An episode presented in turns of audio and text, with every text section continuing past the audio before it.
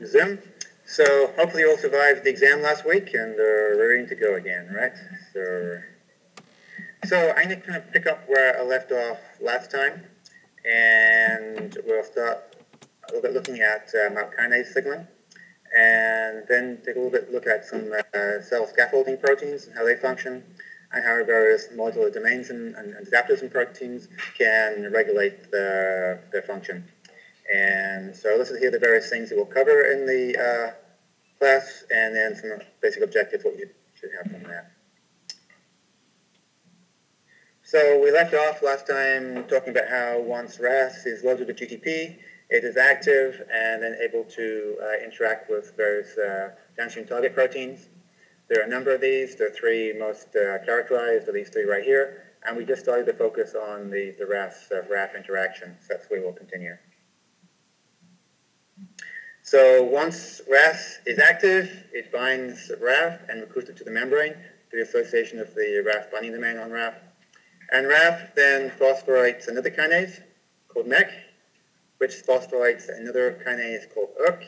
And ERK can phosphorylate lots of different things in the cell, uh, in which uh, include nuclear transcription factors, which can drive gene expression, uh, which is important for RAS-induced uh, proliferation. So if we work our way backwards up through this uh, cascade of kinases here, first of all, why do we have so many kinases, do you think? Thoughts on that? Sorry? Yeah, crosstalk is good for uh, cross-regulation from different pathways. Amplification, each time you actually uh, go to another reiteration, there's probably a thousand-fold increase in the signal strength. Um, feedback, regulation, crosstalk, those types of things are really useful there. So the uh, bottom kinase in this cascade is ERK. Uh, horrible name, it means extracellular receptor activated kinase. I hate that name, don't need to remember it if you remember ERK. It's a member of the MAP kinase family, that's probably worth remembering, uh, which means mitogen activated protein kinases.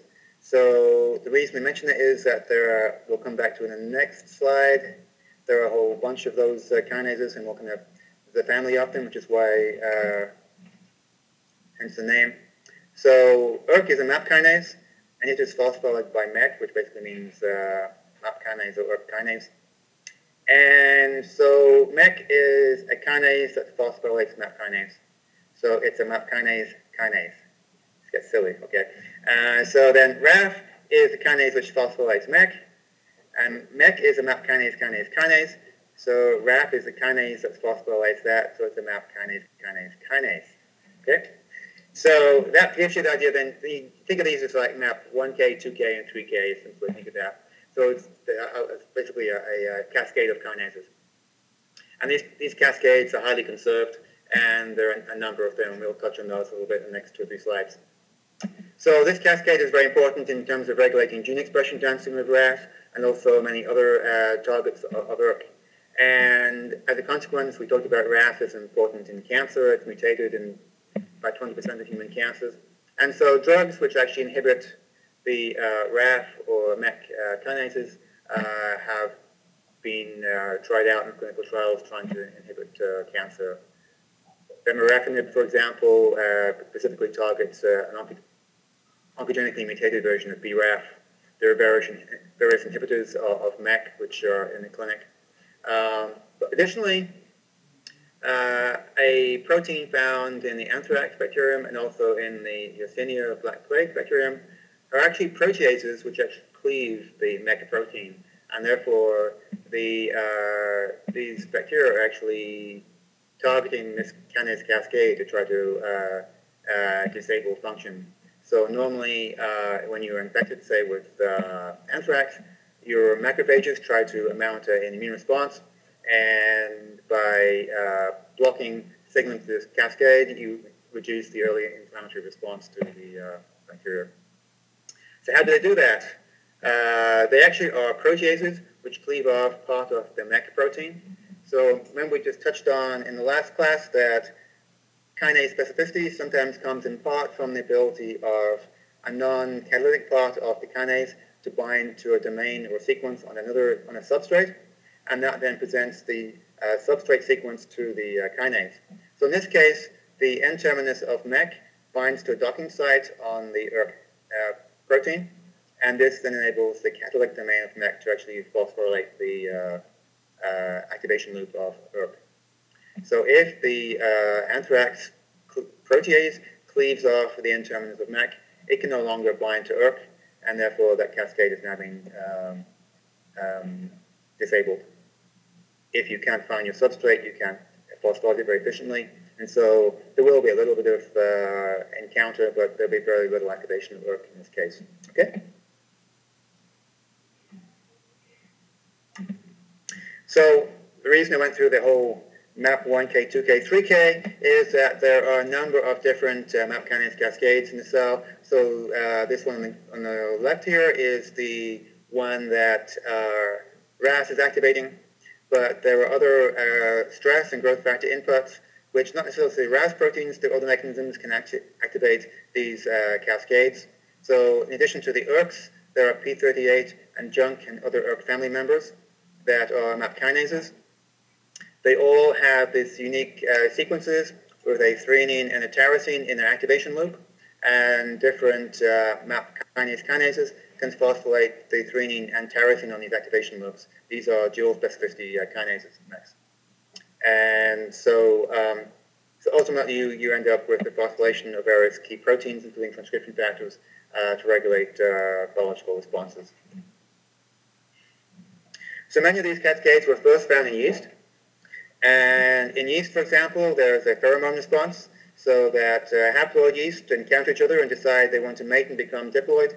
They uh, have a MAP kinase cascade, uh, which goes through actually a MAP4K as well. It gets even more fun uh, where one kinase phosphorylates another, ultimately resulting in the regulation of the, the uh, MAP Fus3, which will regulate particular gene expression to control uh, mating. However, and so these many of these kinases are called STE because uh, mutation of these proteins cause sterility in the yeast, and so these are sterility-causing proteins. So it gets kind of confusing because you start looking at uh, when yeast are starving, they go through this filamentous invasion stage, and the same MAP kinase, MEK, and uh, MAP kinase kinase kinase are involved here as well. And even the same uh, 4K is used here, and this MAP3K is also being used in, an, in a uh, uh, high osmolarity response. So how does the yeast know whether it should be mating or starving? It's a little complicated for the yeast. Um, and the way it gets around this is through using scaffold proteins. So simplest one to look at is this middle one here, where the uh, MAP2K can bind the other kinases in the cascade and also the proteins which in, uh, are osmolarity sensors. And so only when the sensors turn on do you get signaling through this cascade. Uh, if you look at the uh, pheromone response, so the pheromone receptor in yeast is actually a G protein coupled receptor. And so once the uh, mating factor is bound to the receptor, there's G protein activation, and the G beta gamma can actually bind to the steroid protein. So you have uh, the receptor coupled to the scaffold, and so you only get signaling through these three MAP kinase proteins if this particular scaffold is recruited to the receptor. And so you have isolation of different uh, proteins to different uh, clusters. So this way the yeast knows whether it should be uh, uh, responding to starvation or mating instead. Yeah.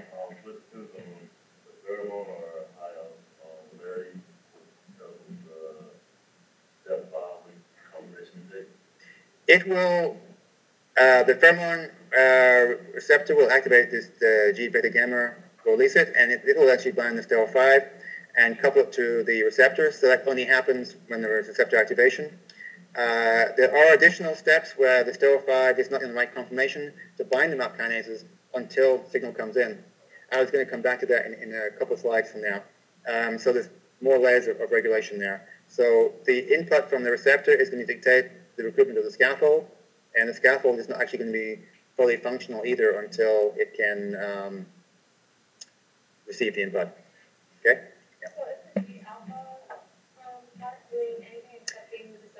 It probably has another role. Yeah, uh, I actually can't tell you what it does, um, but um, offhand, I I believe it activates a, let's see, no, I'm actually not sure the G alpha does in, in use actually. So uh, not relevant to MAP kinase cascade. So um, I uh, I forgot. I, am sure I used to know, but I just can't think of it. Um, yeah, it's good. Good question. Um, so um, so I'm just going to use this as an example for how useful scaffolds can be as far as increasing the uh, specificity and efficiency of a reaction. So if you have just random molecules bobbing around in the cell, a kinase finding its substrate can be a rather random and inefficient process.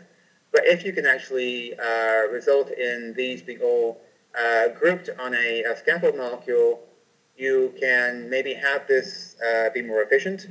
And if the scaffold maybe even modifies the conformation of the substrate or the kinase, that may actually trigger its activation and again add another layer of regulation to the process.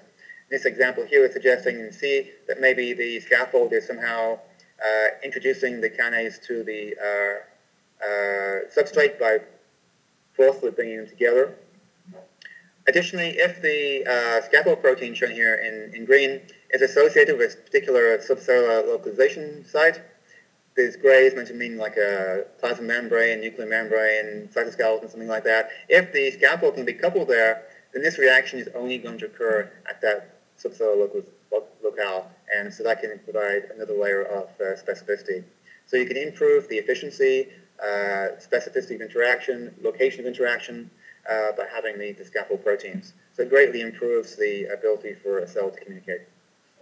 If the scaffold is uh, scaffold protein is missing, is the phosphorylation pathway still uh, carry on, or just slower?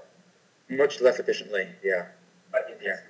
You could still get some. If, if it's purely just introducing molecules to each other, then they will still bump into each other occasionally and something may happen, but it's not going to be the same efficiency. It might be down tenfold or a thousandfold uh, in efficiency compared to not having the scaffold, particularly if it's involving localization as well. That's a good point. And we will actually see an example of that in, in one of the slides further down. So just use this slide just to, uh, you don't need to know details here. I just want to point out, so this scaffolds MAP kinases were first found in, in yeast, and we thought, gee, they must exist in mammalian cells too. It took us a long time to find them. The first one that was found was this uh, KSR, and it coupled the, the RAF MEK ERK cascade together. And typically when this happens, the ERK then dimerizes and goes to the nucleus to drive gene expression. But uh, the kinase cascade can also be scaffolded by a protein called paxillin, which are in focal adhesions. The sites where the extracellular matrix, um, the cells bind to extracellular matrix and anchor, uh, you have focal adhesions. And one of the proteins there is called paxillin. And it actually enables ERK to be activated there and to phosphorylate another kinase called focal adhesion kinase. And this is specifically going to regulate the uh, anchoring of the cells to the, the matrix and establishing uh, stress fibers at that point. And so you have localized regulation uh, by ERK, specifically by recruiting this uh, scaffold there. Additionally, I touched on, and maybe uh, Gary Oxford may have also touched on, that when uh, receptors are activated, they then get internalized, and that kind of removes them from signaling. But uh, when a internalization occurs, the extracellular domain is going to be buried in the, the lumen of the endosome, but the intercellular domain is still pointing out into the cytosol. And often on the endosomes, there may be a, a different scaffold that might couple the ERK to different substrate proteins. And so, again, different locations can result in different substrates being phosphorylated. Uh, maybe later, maybe 10 minutes after the initial signal happened at the plasma membrane, the receptor gets internalized, and then you actually have signaling occurring inside before things get parted off maybe to the lysosome for degradation or recycled back to the membrane. So you don't need to know the details here. Uh, the concept here was just trying to show that different scaffolds can uh, uh, bring the same kinase into different places in the cell to achieve different jobs. So if ERK has 120 substrates, for example, I'm not sure exactly how many, it is a lot. Uh, how does it phosphorylate one protein versus another in a certain context? So, as, and this is just going to point out that you have uh, all these scaffolds, also for all the other different uh, MAP kinase cascades. Here are the various uh, JNK uh, kinases, which are one of the other uh, MAP kinases. And there are various different uh, scaffolds which can couple them through G-protein coupled receptors, growth factor receptors, and so forth in the same way. And this slide helps answer your question a little bit. Uh, so in the case of the sterol 5 protein, ordinarily in uh, resting yeast, it can't uh, couple all the kinases together. It's, it's only after the cell is activated that this particular domain here can interact with the membrane or the uh, beta gamma subunits in the membrane and this causes a conformational change in the protein. So now it's in the right place. It interacts with the uh, um, receptor, and now it can bind with the kinases and facilitate the function. Otherwise, these kinases can't bind because the conformation of the uh, scaffold is inappropriate. Okay. So that uh, is covering the uh, kinase as an example of a cascade. I was going to show one other um, uh, scaffold protein, and these are called AKAPs or A kinase anchoring proteins, which uh, play a role primarily in localizing the cyclic AMP dependent protein kinases in different places in the cell. And they do so by virtue of the fact we talked about how the cyclic AMP dependent protein kinase has a regulatory subunit, which actually binds the cyclic AMP, then the catalytic subunit, which is released to, to do its job. And the regulatory subunit has a alpha helical kind of structure and it sits kind of like the, uh, the hot dog in a bun, uh, sitting in the AKAP. Think of the AKAP being the bun and the, uh, the subunit being the, uh, the um, uh, sausage here. Uh, and so um, when cyclic AMP binds, it not only results in release of, release of the catalytic subunit, but if the uh, complex here is localized to a particular place in the cell through the AKAP, then the PK activity is going to be localized into that area of the cell when cyclic AMP levels go up. And this ensures that only substrates close to that site in the cell are going to be uh, targeted rather than perhaps the whole cell.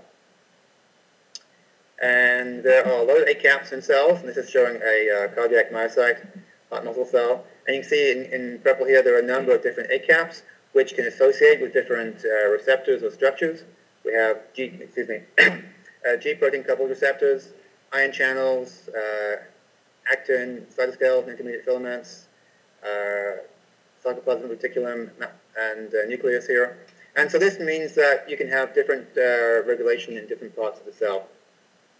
And the AKAPs, as is shown in this little slide here, in addition to just localizing things in one place, tend to bind to other proteins as well. And I'll focus on this guy here on, on the left, this uh, Yotiao. And so, as you can see, in addition to binding the uh, PKA, it actually binds the adenyl cyclase, cyclic AMP uh, phosphodiesterase, and the protein phosphatase.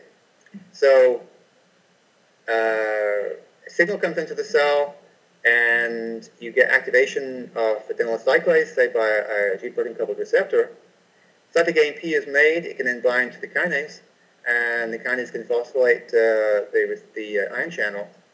But you have the phosphodiesterase, which will actually cleave the cyclic AMP, so there's no more second messenger left. And also the phosphatase, which will dephosphorylate after the PK is in its job. So this means that you can have very tight controlled uh, regulation of the phosphorylation dephosphorylation process. The second messenger is tightly controlled. Uh, the phosphorylation dephosphorylation is controlled. This really helps uh, very tight localized uh, regulation of the process.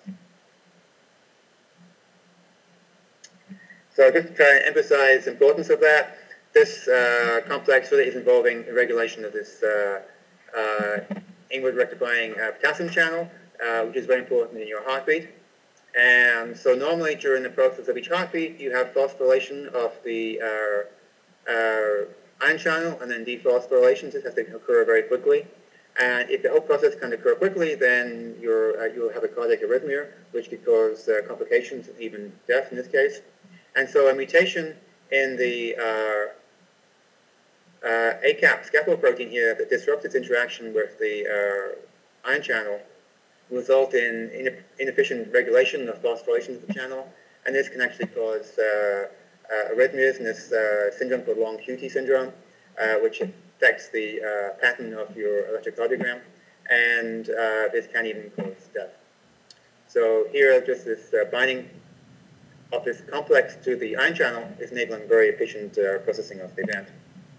And just in case you wanted to know why it was called Yotiao, apparently this is a type of uh, fried uh, dough uh, in, in Asia, and uh, when they crystallized it, the structure they thought looked awfully like uh, their, their breakfast, so there was the name. So, uh, so a little aside. Um, so for so everything's clear there as far as scaffolding proteins. So for the rest of the uh, uh, hour, we're going to talk about uh, uh, protein interaction domains. And so there are many, many different uh, structural domains which can be kind of plugged into different proteins. Normally, the domain is a fairly defined sequence, and the N-terminus and C-terminus are usually pretty close to each other and can be plugged into a sequence of a protein. And so, for example, the SH2 domain here that you've already encountered. And so there are other um, domains which can interact with different uh, modified peptides, such as uh, phosphoproteins, proteins which have been acetylated or ubiquinated, for example. Many just proteins recognize certain peptide sequences. We'll cover a couple of these. Uh, many domains actually dimerize with each other or, or, recognize other domains. And again, this is a way of assembling protein complexes. And then quite often, uh, phospholipids uh, act as second messengers, and there are a number of different proteins which can bind to those and uh, be recruited to membranes in response to uh, changes in the, in the membrane uh, composition. So there are a lot of these. This uh, diagram was originally done in 2003. It probably isn't even comprehensive. But so we're going to touch on looking at four or five of these today just to get a, flavor for how this can occur and how they work and how, how they're regulated. So SH2 domains you've already encountered, so this is just a little brief revision. So we know that SH2 domains bind to phosphotyrosines, and they recognize phosphotyrosine in the context of the amino acids just following it.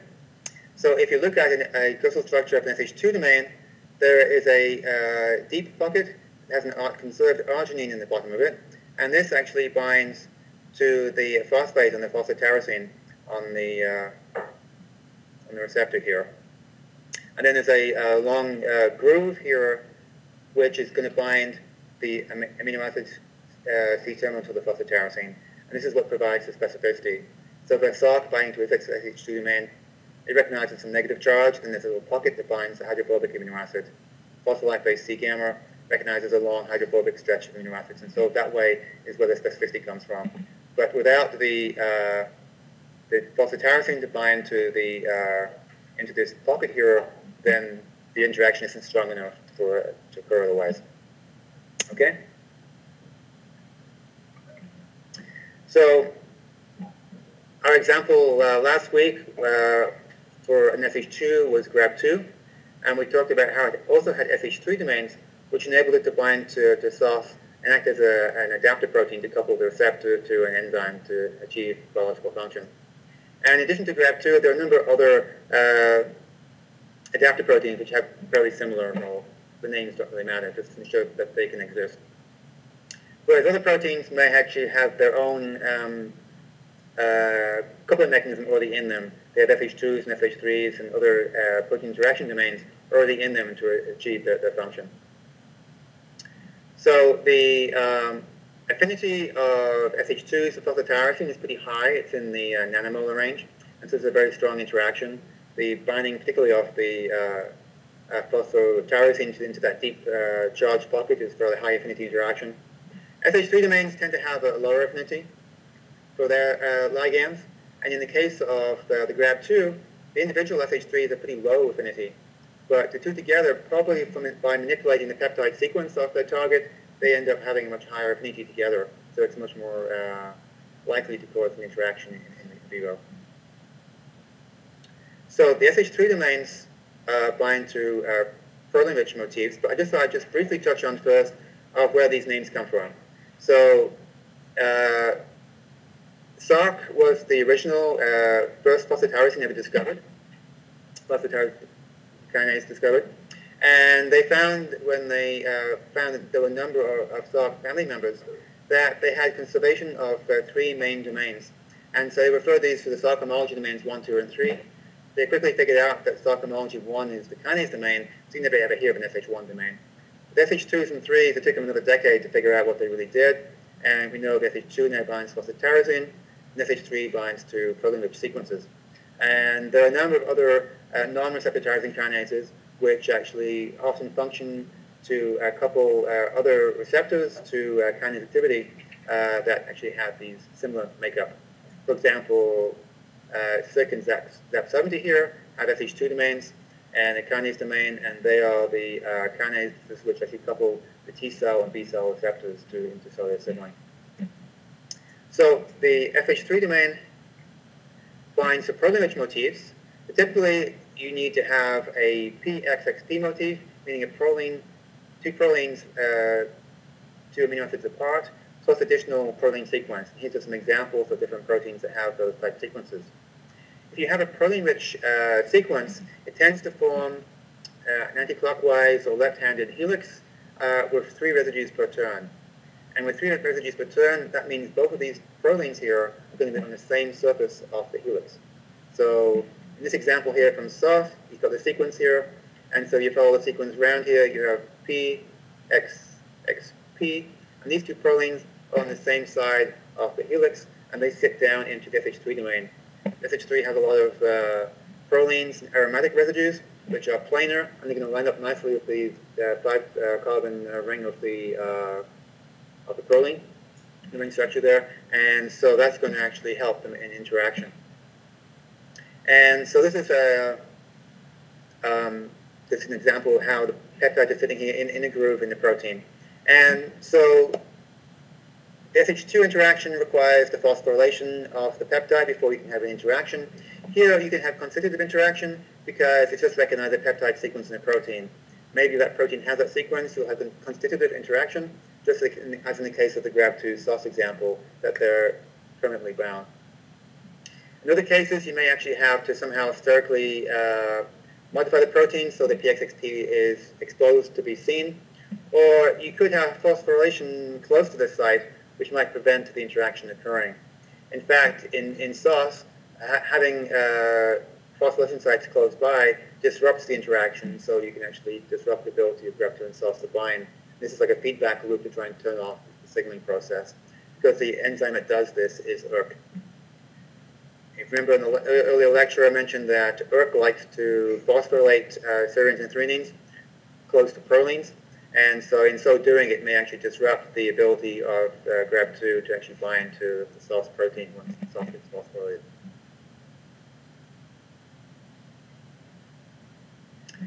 So just for, again to kind of look at the concept of SH2 and SH2 interaction, I thought it would be nice to just look at the Src itself. The Src tyrosine kinase normally is all kind of bundled up so that its uh, SH2 domain and SH3 domain are actually binding to sequences within itself. So the PXXP motif um, is present in the kinase itself and actually binds to the uh, SH3 domain. And then there is a phosphotyrosine near the C-terminus which binds to the SH2 domain. So in a resting state, the kinase is kind of folded up in a fairly inactive state. But when it encounters an alternative uh, phosphotyrosine with SH2 to bind to, it opens up and becomes partially active and then can uh, phosphorylate other Src uh, members on its uh, activation loop and become fully active. Um, of course, dephosphorylation of this tyrosine here will also facilitate partial activation. So here the kinase is actually using itself as a means of keeping itself inactive by binding to uh, phosphotyrosines and PXXP motifs. Okay, so and now move on to a different uh, protein interaction domain, which has the alphabet soup name of uh, PDZ. Uh, apologize, these names are all horrible. Um, they're all kind of acronyms for things. And so what happened was three different groups found a PDZ domain in three different proteins. And they all have different names for them. And so to be politically correct, they decided they would take the first initial, initial of all three proteins and make that the domain name so that all three labs weren't left out in the, in the naming. So P stands for postsynaptic density 95, which is a protein found in the, um, in the neuronal synapse. Uh, Z stands for ZO1, which is a protein in tight junctions, and I think D is disheveled. Um, but uh, key thing here is that this domain uh, binds to the C-termini of proteins, typically uh, fairly hydrophobic C-terminal peptide sequences. So it's recognizing the carboxy end and the this hydrophobic sequence right here. And um, confession, although I'm telling all these domains have this specificity for certain sequences, there are always exceptions to the rule, and you will encounter there are exceptions. And in the case of the PDZ domain, not only does it bind to hydrophobic C-terminal sequences, it also binds to other PDZ domains. And so you can have PDZ dimers as well as PDZs interacting with C-termini. There are other possibilities that are also available. Those are the two common ones, which uh, we'll focus on. So again, this is often a constitutive interaction because uh, the domain will interact with the sequence um, automatically when it binds the protein. Uh, these domains are more often found in uh, neuronal synapses and in cell-cell junctions. That's where most of the PDZs are, are found. And quite often, proteins have multiple PDZ domains, and they essentially act as scaffold proteins because these individual PDZs can bind to different proteins, bring them all together into a, a functional complex. Just like in the MAP kinase uh, cascade, the scaffold protein was bringing all the MAP kinases together. Here, by virtue of recognizing the C-termini of three individual proteins, PSD95 can bring those three together into a, a functional complex.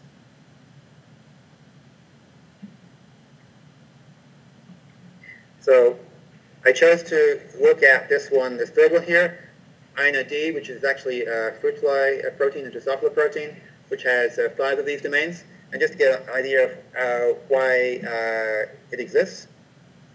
So in the Drosophila eye, uh, they have a G protein coupled receptor which responds to, to UV light and activates a, a G protein. And this G protein, which is of the GQ family, activates uh, phospholipase C, which you probably familiar with generates diacylglycerol to activate protein kinase C, and IP3 to open uh, calcium channels. And so in the Drosophila then, this, this cascade results in influx of calcium, and that is what triggers our, the fly's recognition of, of light and movement.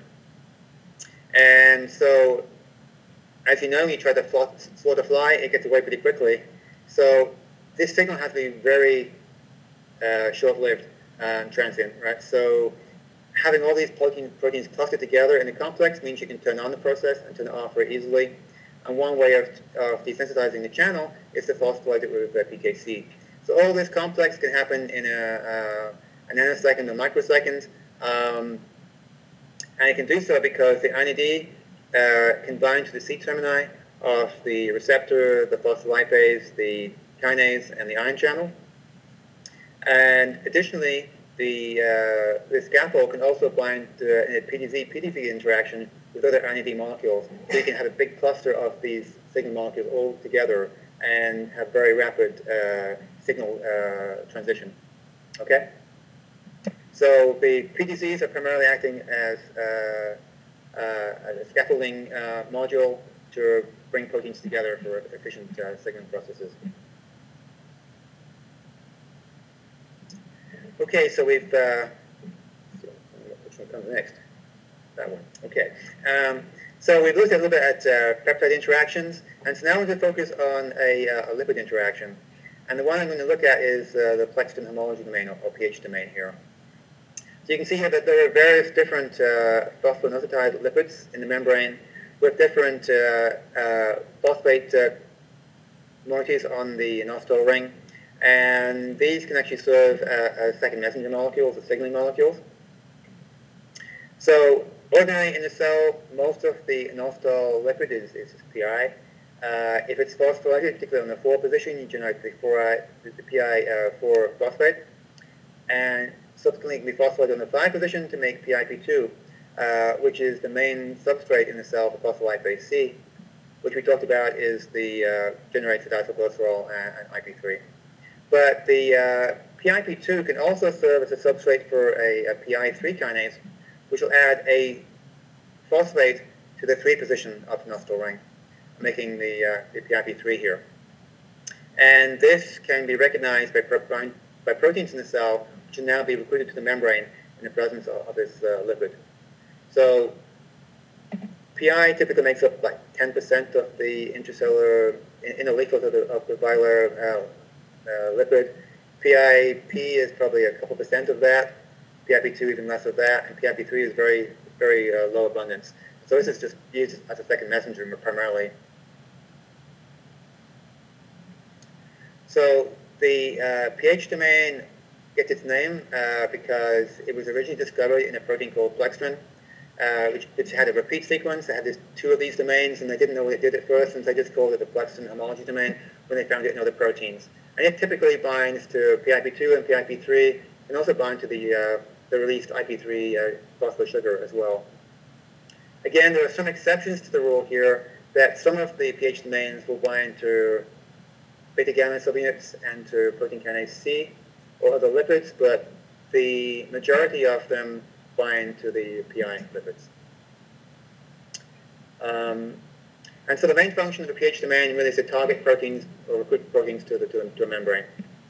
So, uh, for example, uh, phospholipase C, which you just talked about, will cleave PI lipids, uh, has a pH domain in it, and so if there are regions of the membrane which are rich in PIP2, then this pH domain will bind to PIP2 and bring the phospholipase in proximity with its substrate, where it can then uh, promote the uh, cleavage of the PIP2 to IP3 and diacylglycerol.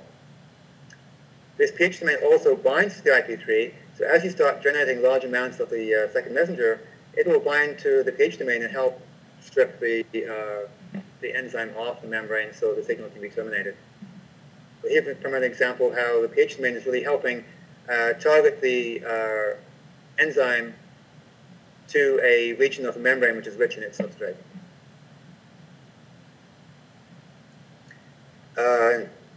There are a number of examples of kinases also which are recruited to the membrane through interaction with their pH domain. A good example is uh, kinase AKT. Um, which uh, is has a pH domain and kinase domain, and so gets recruited to the membrane. And at the membrane, it gets uh, subsequently gets phosphorylated by another kinase, and then cannot go off and do its job. And so one of the downstream targets of RAS is PI3 kinase. And so PI3 kinase will generate the, the, the PIP3, and that will result in the activation of AKT, which can uh, then phosphorylate various proteins to initiate biological responses relevant to RAS-induced signaling. And incidentally, there's also a phosphatase which dephosphorates the, uh, the 3-position or PTEN, which is a tumor suppressor. So when it's missing, then you have more PIP3 in the uh, cell membrane and more signaling.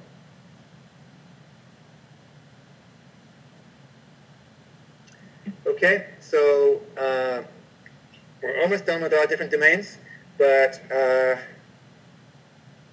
we touched on how SH2 will recognize a phosphotyrosine. And if you recall, I mentioned the other week that there are far more phosphoserine and threonine sites on proteins than there are uh, phosphotyrosine, so it's not too surprising that there are also some domains that can actually recognize uh, the, those uh, modules. And the one we're going to look at here is this uh, one here called the 1433. Again, silly name. Uh, they identified this protein back in 1967. Uh, uh, and the numbering actually refers to how they isolated the protein. They collected 14 samples, one mil fractions from the column, and the 14th one had this activity, had this protein in it. Then tried to separate it into, uh, I think it was um, uh, two-dimensional electrophoresis, and it means three centimeters up and three centimeters long on a, on a two-dimensional gel, something like that. So they had this protein, and then they found the whole family of them, and they didn't know what they did. So not deterred, they thought, well, let's just crystallize it and see what it looks like. And they got the three-dimensional structure, and the cool thing was that when they did the crystallization, they did it in a phosphate buffer, and they found that the phosphate actually sat in the center of the protein. And so they thought, well, what has phosphate on it? kind of phosphorylation sites do. So maybe it recognizes phosphosequence, and sure enough, it did. So the uh, sequence it actually recognizes is very similar to the site that AKT phosphorylates. So many uh, of, when AKT phosphorylates proteins, quite often what it's doing is creating sites for 1433 to bind to. And a number of examples of those. And I just highlighted two here that we'll just briefly touch on. And incidentally, from this crystal structure, you can see here that 1433 normally exists as a dimer. So the dimer can bind to two different phosphoproteins. Sometimes it can bind just uh, two separate proteins and bind to them. Sometimes it can bind to two different uh, phosphoserines on the same protein, maybe, and, uh, and, and have some influence that way. So just remind you again, so uh, one protein which is regulated by 1433 is RAF. And RAF in its inactive state is usually phosphorylated. And the 1433, by binding to it at two different sites, helps keep it in inactive state. So it's not going to be uh, having, uh, you're not going to have a, a, basal level of MAP kinase signaling because RAF is on. When RAF activates it, a phosphatase actually at the membrane dephosphorylates one of these sites, and now 1433 can actually help facilitate the dimerization of RAF, or RAF interaction with scaffold proteins. And so now it's actually helping the active RAF function instead. So it's playing a role in the resting and active state. And we mentioned that AKT is also downstream of RAS, and one of the substrates of AKT is BAD, which is regulated, involved in, uh, in apoptosis. So the way this works is that normally if uh, BAD interacts with a protein on the mitochondrial membrane, of these of these BCL family, and you'll get all the detail of this in your apoptosis lecture in a couple of weeks. Uh, but basically, if BAD binds to BCL, this will cause uh, membrane permeability, and the mitochondria will leak small molecules and cytochrome C, and this will trigger the cell to to uh, induce uh, cell death because it knows it has uh, unhealthy mitochondria. But uh, and AKT are all about cell survival and proliferation.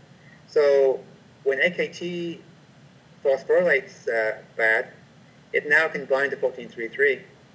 And if 1433 is bound to BAD, it can no longer interact with BCL. And now the mitochondrial membrane is intact and the cells are happy and they survive. So here's a key way, one of the ways where, where RAS through AKT can promote cell survival by uh, phosphorylating BAD and keeping it out of, out of mischief. Okay?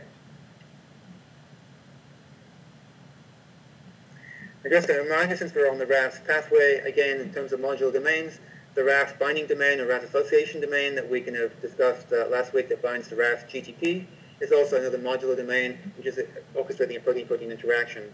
And you can plug these various RAS domains, binding domains into different proteins, and as a result, they become RAS effector proteins. Okay.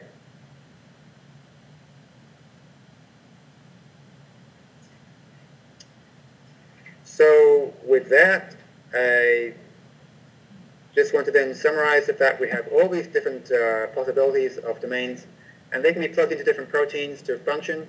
And just some examples here. Uh, we talked about how there are some proteins are just uh, poly-PDZ domains, which can enable different molecules to be recruited together into complex. We talked about how you have scaffold proteins or adaptive proteins like Grb2, which can help recruit protein A and protein B together. But many proteins have actually evolved with their own interaction motifs. So this example here, you have a protein which can be recruited to the membrane through a pH domain, can be activated by uh, RAS binding, and also can interact with the proteins through a PDZ domain. And it happens to be an exchange factor for a RAS-related protein, and so you can imagine how PI signaling could regulate the pH domain, RAS proteins could regulate the R domain, and so there are multiple ways of regulating the activity uh, of this particular protein. Um, and so there are quite there are quite some unwieldy complexes of different domains in some proteins. Um, this helps facilitate the, the cell signaling uh, complexes. Okay, that was it. I, just as last time, I thought I would just briefly uh, just uh, do a quick review of what we covered. Um, and uh, maybe help use this as the trigger if you have any, any questions to ask about earlier in, in the class.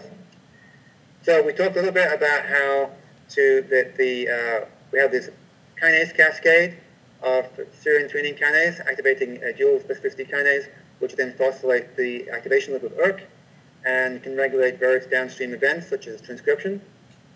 And then we have various of these MAP kinase cascades.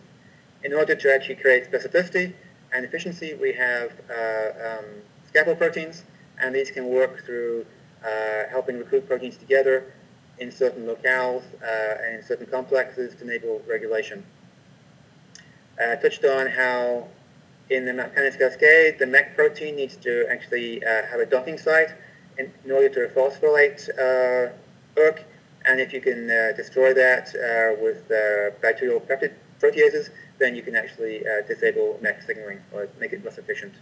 Again, if you actually have disruptions in this signaling process, then you can actually result in, in diseases. And then we went through various uh, protein interaction modules. We revised our uh, SH2 and RAS binding domain modules. We talked about SH3 domains, which are primarily bind to proline-rich motifs of this PXXP uh, minimal sequence to enable protein-protein interactions, but often constitutively. The uh, 1433 binds to phosphoserine, um, often downstream of AKT signaling, and can often titrate proteins away from places or uh, enable dimerization to occur. pH domains uh, help bring membrane, uh, proteins into the membrane, uh, most often through binding to the phospho head groups of the inositol rings. And uh, PDZ domains are often in concert with other PDZs can act as uh, scaffolds to bring various proteins into the synaptic junctions and tight junctions. And many proteins have multiple of these domains to actually help them to respond to more than one uh, input or to orchestrate a, a, protein complex to be formed. Okay? Any questions? Cool. All right.